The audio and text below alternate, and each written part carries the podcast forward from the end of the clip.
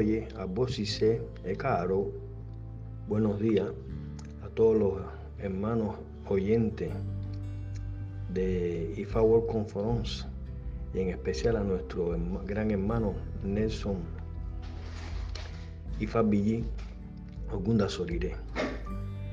Mi nombre es Amaury Sánchez, Ardeni Orilo Lua, babalao cubano, radicado en Francia, en Toulouse.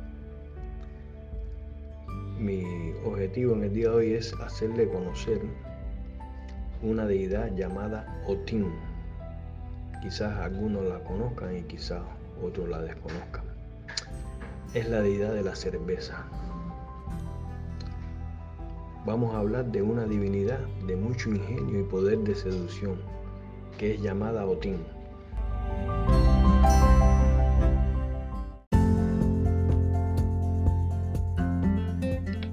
Muchas gracias a todos nuestros hermanos Yoruba en toda Latinoamérica, ya que gracias a ustedes hemos cumplido seis meses, en donde hemos podido acercarnos a través de este tu podcast Mundo Yoruba Latinoamericano y además permitirnos ayudar a entender mejor nuestra religión.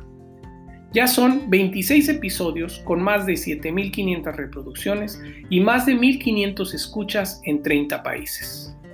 Te informamos que ahora ya puedes escuchar todos los episodios de nuestro podcast a través de la aplicación Ewe ID, en donde además puedes identificar plantas mágicas de Ifa Orisa y obtener la información sobre sus funciones espirituales, beneficios farmacológicos, galería de fotos y los diferentes nombres que se le dan por país y por nombre científico.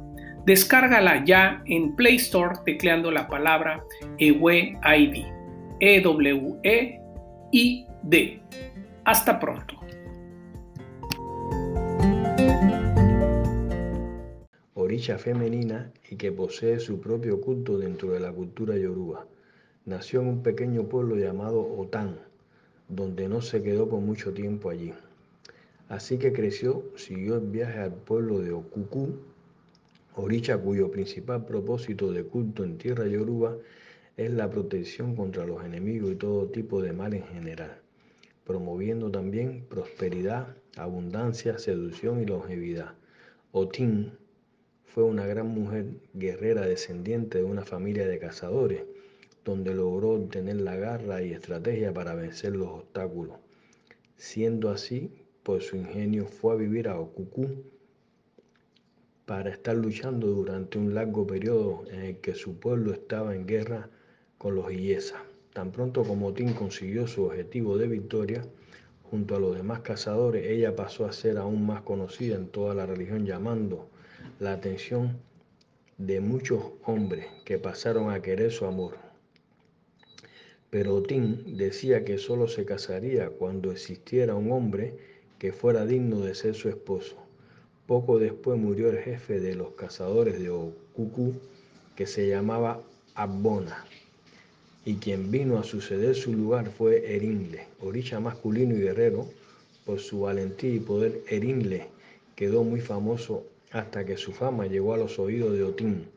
Y muy curiosa e intrigada, Otín fue a conocer a Erinle, convencida de que era él el indicado. Se casó con él y se convirtieron juntos en infalibles en la protección de su poblado.